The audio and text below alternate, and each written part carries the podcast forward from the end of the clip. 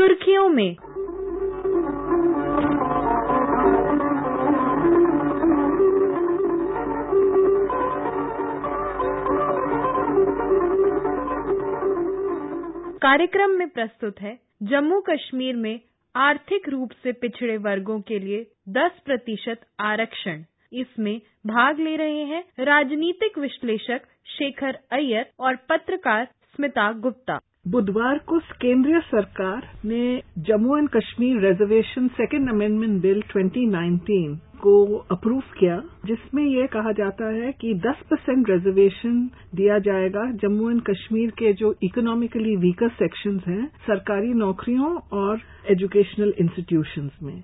ये एक cabinet meeting में ये डिसीज़न लिया गया, जहाँ प्रधानमंत्री नरेंद्र मोदी चेयर कर रहे थे। इसी साल जनवरी महीने में जनरल इलेक्शंस के पहले, केंद्रीय सरकार ने एक 103rd कॉन्स्टिट्यूशन अमेंडमेंट बिल को इंट्रोड्यूस किया था, जिसमें quota benefits economically weaker sections को दिया जाएगा पूरे देश में।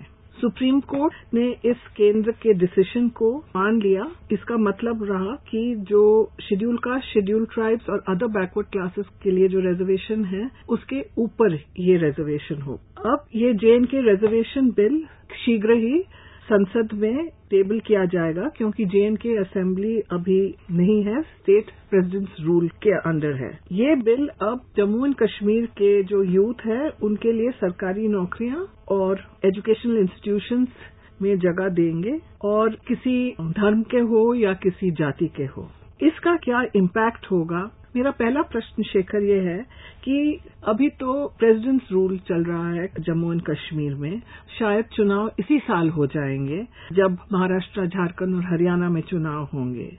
क्या आपको लगता है कि ऐसा एक कानून जो नौकरियों में एक हिस्सा और एजुकेशनल इंस्टीट्यूशंस में एक हिस्सा, जम्मू एंड कश्मीर के जो जवान हैं उनको इस चुनाव पे इम्पैक्ट आप देखते हैं। जैसे आपने बताया ये सेकेंड अमेंडमेंट है। इस साल मार्च में हमने देखा। मार्च के बाद एक ऑर्डिनेंस जारी हुआ था फिर अभी उस ऑर्डिनेंस को रिप्लेस करने के लिए एक बिल पास हुई। पहला अमेंडमेंट ये था कि जो आरक्षण दिया जाता है जो लाइन ऑफ़ कंट्रोल में जो रहते हैं कश्मीर घाटी में उस बॉर्डर एरियाज़ में जो रहते हैं जो लाइन ऑफ़ कंट्रोल में वही सुविधा जो इंटरनेशनल बॉर्डर में रहते हैं जम्मू इलाके में पूंछ में रजौरी में उनको वो देने की जो व्यवस्था एक्सटेंड की गई। ये दूसरा अमेंडमेंट है। जैसे आपने बताया ये जो 10 परसेंट जो आर्थिक आधार पर जो आरक्षण की बात है जो अति गरीब है बाकी जो आरक्षण है या एससी एसटी या ओबीसी आरक्षण में नहीं आते जिससे वंचित है उनको देने की ये है। क्योंकि अभी वहाँ पे राष्ट्रपति शासन या वहाँ पे कहा जाता है गवर्नर की शासन चल रहा है।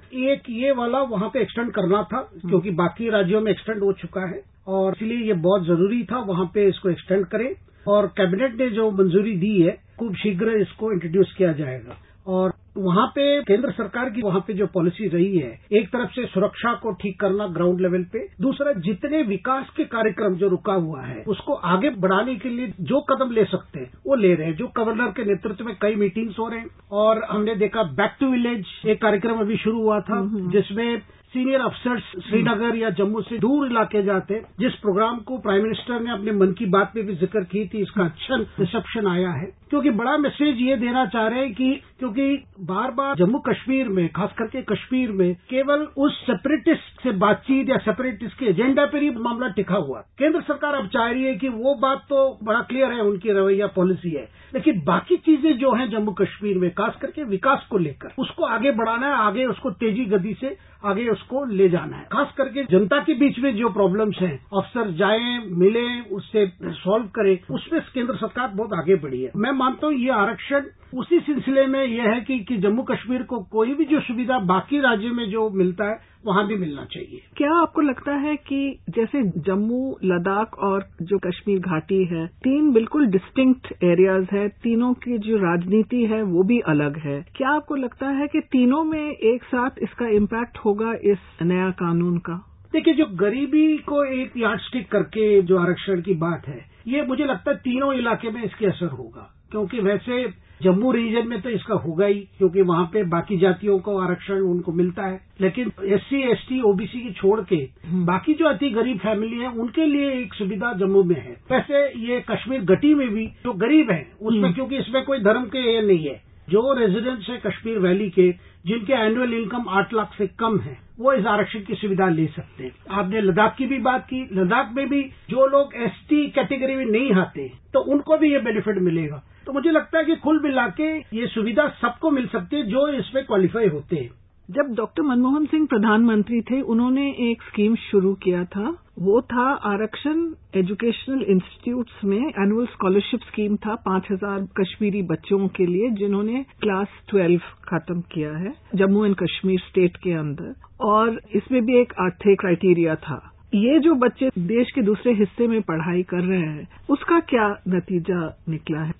कश्मीर के बच्चे जाके बाहर पढ़ते हैं, उनके लिए भी कई स्टेट्स में आरक्षण किया गया है। जब से स्थिति डिस्टर्ब रही है पिछले बीस, पच्चीस साल से, ये जो बाहर जाके पढ़ते हैं, उनके कई मेडिकल कॉलेजेस में इंजीनियरिंग कॉलेजेस में, उनकी कोटा भी रहती कई जगह पे। इस प्रकार से उनको मेन स्ट्रीम में लाने की एक बड़ी कोशिश। दूसरा, दस परसेंट जो इकोनॉमिकली वीकर सेक्शन की वाली है, उसमें भी उनको फ़ायदा हो सकता है, क्योंकि उसी कोटा अगर कहीं बाहर पढ़ने की जो है, जहाँ जम्मू कश्मीर बाहर कहीं किसी कॉलेजेस में है, वो उसको सुविधा लेकर जा सकते हैं। क्योंकि अभी क्या हुआ है कि देश भर में जितने medical colleges engineering colleges professional college है सब जगह ये दस परसेंट आरक्षण आने के बाद सीटें बढ़ाई गई हैं, ताकि जो उस कोटा में आएँगे, उनको भी उसमें भर्ती हो सकते हैं।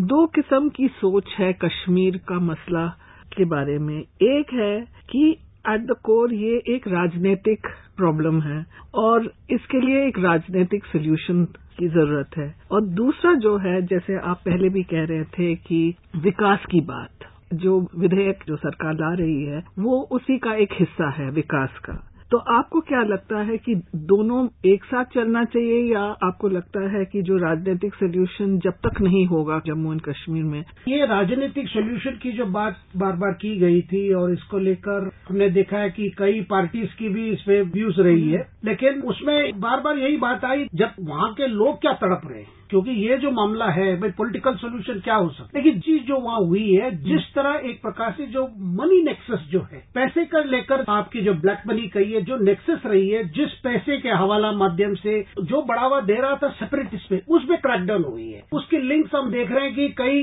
जो सो कॉल्ड पोलिटिकल पार्टीज़ है उन तक ये जड़ है। तो कहीं ना कहीं ये सेपरेटिज्म जिसको तो हम जानते हैं कि उसका एनकरेजमेंट बॉर्डर के अक्रॉस से होता है साथ साथ ये जो पैसे का जो मामला है ये लेकर सरकार ने कभी कार्रवाई की है। हमने देखा कई हुरियत लीडर्स के खिलाफ भी कार्रवाई कई सेपरेटिस्ट लीडर्स की कार्रवाई हुई। कई जो एस्टेब्लिश पार्टीज़ हैं उनकी कई नेता से भी पूछताछ हो रही है।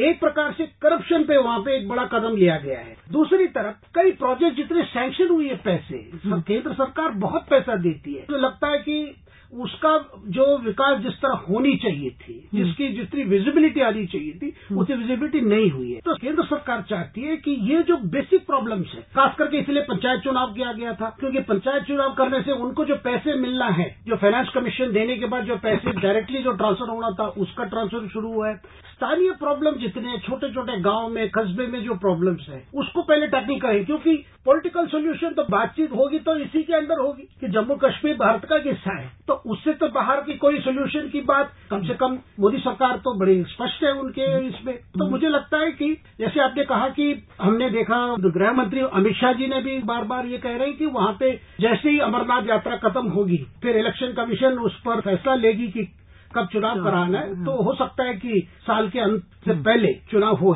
सरकार का फोकस अभी ये है कि विकास करो बच्चों को मेन स्ट्रीम में लाओ एजुकेशन जॉब्स के तहत पंचायत के चुनाव कराओ ताकि पैसा लोएस्ट लेवल तक जाए। रूलिंग पार्टी है भाजपा उनकी नेता क्यों ये आर्टिकल 35 ए निकालने की बात कर रहे हैं आर्टिकल 370 जब ये एक बहुत टिकलिश पॉइंट है कश्मीर वैली में।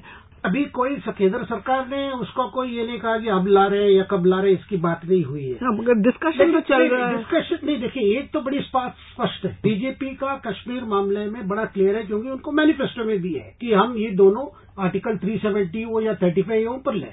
दूसरी तरफ़ thirty five A Supreme Court में भी केस अभी जारी है तो सुप्रीम कोर्ट से कोई फैसला नहीं आया है। और बात उसी को लेकर है कि भाई ये जो प्रावधान है थर्टी फाइव ए की कौन वहाँ परमानेंट रेजिडेंस है? कौन ज़मीन खरीद सकता है? इसका बार बार वही कंटेंशन सुप्रीम कोर्ट में है। ये कोई संविधान अमेंडमेंट नहीं था, एक एग्जीक्यूटिव ऑर्डर था। सरकार की जो फोकस वहाँ पे है कॉमन मैन जो है, उसके सामने जो कठिनाई है जिस तरह उसकी क्वालिटी ऑफ़ लाइफ कैसे इंप्रूव किया जाए। क्योंकि वो तो रुक नहीं सकता। आप पॉलिटिकल सोल्यूशन हो ना हो अलग बात है। लेकिन कॉमन मैन की जो प्रॉब्लम्स है वो कैसे सॉल्व किया जाए और वहाँ पे जो भ्रष्टाचार जो सिस्टम में इतना भरा हुआ था उसको कैसे हम निकालें ताकि सरकार में गवर्नेंस की सुशासन की वहाँ पे लोग महसूस करें। जैसे पीएम ने मन की बात में कहे कि जो बैक टू विलेज जिस तरह लोगों की रिस्पॉन्स रही है तो उसको लेकर मुझे लगता है केंद्र सरकार को लगता है कि वहाँ जो ज़रूरी चीज़ें हैं उस पर पहले ध्यान देना चाहिए। आपने अभी पंचायत पोल्स की बात की जो 2018 में हुए थे, मगर यदि आप उनके आंकड़े देखें तो आप देखेंगे कि घाटी में जो पंचायत के चुनाव हुए थे, वहाँ सिर्फ़ तीस फ़ीसदी जो पंचायत के जो हल्का, उसमें पोलिंग हुआ। तो इसको आप किस तरीके से देखते हैं? एक तरफ़ ये कह रहे हैं कि ये बहुत बड़ा सक्सेस था, मगर ये चुनाव में तो एटलीस्ट दो कैंडिडेट्स होने चाहिए। आपको ये भी ध्यान रखना होगा कि ये चुनाव उस माहौल में हुए, जब डर का माहौल किया गया था सेपरेटिस्ट की बॉयकॉट कॉल था। इसके बावजूद अगर 30 परसेंट हुई है वहाँ पे, वो अपने आप में एक रिकॉर्ड बन गया था, क्योंकि वहाँ पे डर की वजह से स्थानीय जो ग्राम पंचायत चुनाव के लिए भी, इससे कोई बड़ा कश्मीरी मसला जुड़ा हुआ नहीं है। ये अपने स्थानीय गवर्नेंस को लेकर लोकल गवर्नेंस के मामले पे जो डर का माहौल है, उस डर का माहौल के बावजूद बॉयकॉट कॉल के बावजूद की तीस परसेंट के लोग आके वोट डाले। वो अपने आप में एक बड़ी इतिहास है कश्मीर के इतिहास में, क्योंकि हमने देखा कश्मीर की विधानसभा चुनाव में, लोकसभा चुनाव में इससे बहुत कम परसेंटेज हुए, उसमें भी चुन के आए। कश्मीर में जो परिवर्तन आज हो रहा है, वो परिवर्तन की जो बेसिक जो फोकस है, वो है विकास को लेकर, जो इतने सालों के बाद भी अगर आप श्रीनगर जाएँगे, कश्मीर की बाकी इलाके जाएँगे, दूर इलाके जाएँगे, वहाँ पे अभी भी कठिनाई है, बिजली की प्रॉब्लम है, पानी की समस्या है, कई ड्रेनेज की प्रॉब्लम है, और लोकल जितने केंद्र सरकार के कार्यक्रम हैं, जो आपके सेल्फ हेल्प ग्रुप्स कहिए, कोई स्किल डेवलपमेंट की बात कही इसको वहाँ पे कैसे पहुँचाने वाली ये सबसे बड़ी चैलेंज है। पहला तो आपको डर जो वहाँ पे पैदा हो रहा है, उस देश को डर वहाँ पे उसको जो एनकरेज करे उस पर कार्रवाई हो रही है, उसको कर्ज किया जा रहा है। दूसरी तरफ़ ये कार्यक्रम जो आगे बढ़ना चाहिए, उसको बढ़ने के लिए केंद्र सरकार वचनबद्ध भी है और लगातार वहाँ पे कोशिश कर रही है। जो विधेयक जिसके बारे में हमने चर्चा शुरू की थी, ये फोकस है यूथ पे। और जो सेपरेटिस्ट मूवमेंट है, उसका भी जो फोकस है, वो यूथ है। आपको क्या लगता है, किस हद तक ये उसको रिजॉल्व कर सकेगा? क्योंकि हमने ये भी देखा है कि काफ़ी जो इंसर्जेंट्स बन जाते हैं सेपरेटिस्ट बन जाते हैं, ऐसे नहीं है कि वो अनपढ़ लड़के हैं। काफ़ी आप देखेंगे जो आए हैं इंजीनियर्स हैं डॉक्टर्स हैं हायर एजुकेशन उनको प्राप्त हुआ है। उसके साथ साथ सेपरेटिस्ट मूवमेंट छोड़िए, ये जो शेख फैजल आईएएस अफसर बन गए मगर उन्होंने वो छोड़कर वो राजनीति में आ गए क्योंकि उनको लग रहा है कि राजनीति ही इम्पोर्टेंट है। तो आपको इसके बारे में ये मिलिटेंसी का एक बड़ा कारण है वहाँ की जो बेरोजगारी की समस्या वो सबसे बड़ी समस्या माना जाता है। एक आर्थिक जो अवस्था है वहाँ वो उसमें कैसे सुधार लाए जितने पार्टीज़ वहाँ शासन किए इस इश्यू पे ध्यान नहीं दिए कि वहाँ पे कैसे विकास हो वहाँ के युवाओं को क्या मौका मिले कैसे मिले उस पर ध्यान नहीं दिए। कहीं ना कहीं लग रहा था कि कई पार्टीज़ ऐसे थे, जैसे सेपरेटिस्ट के फोर्सेस के साथ कुछ ना कुछ ऐसा ताल्लुक था, जिसकी वजह से उस पर जो ध्यान देना चाहिए था, वो ध्यान नहीं पाए। एक प्रकार से उनको एक डर की माहौल को काबलत नहीं कर पाए। लेकिन आज सवाल है कि क्या वहाँ के जो युवा हैं, वो तो पहले चाहते हैं कि उनको वो अवसर मिले, जो बाकी भारतीयों को मिल रहा है। उसको क्या सुविधा दिया जाए, उनकी जो अपॉर्चुनिटीज़ दिया जाए, उनके सामने चॉइसेस दिया जाए, ये आज केंद्र सरकार के सामने एक चुनौती है, वो करना चाहती है। अंत में यही कहना है कि जो सरकार ये विधेयक लाएगी आरक्षण नौकरियों और एजुकेशनल इंस्टीट्यूशंस में अब हम देखेंगे कि ये क्या युवाओं को मेन स्ट्रीम में ला सकती है युवाओं को अपॉर्चुनिटीज़ दे सकेगी ताकि उनका भविष्य उज्जवल बने। धन्यवाद। धन्यवाद। सुर्खियों में अभी आप सुन रहे थे जम्मू कश्मीर में आर्थिक रूप से पिछड़े वर्गों के लिए 10 प्रतिशत आरक्षण। इसमें भाग ले रहे थे राजनीतिक विश्लेषक शेखर अय्यर और पत्रकार स्मिता गुप्ता। ये कार्यक्रम आकाशवाणी के समाचार सेवा प्रभाग द्वारा प्रस्तुत किया गया।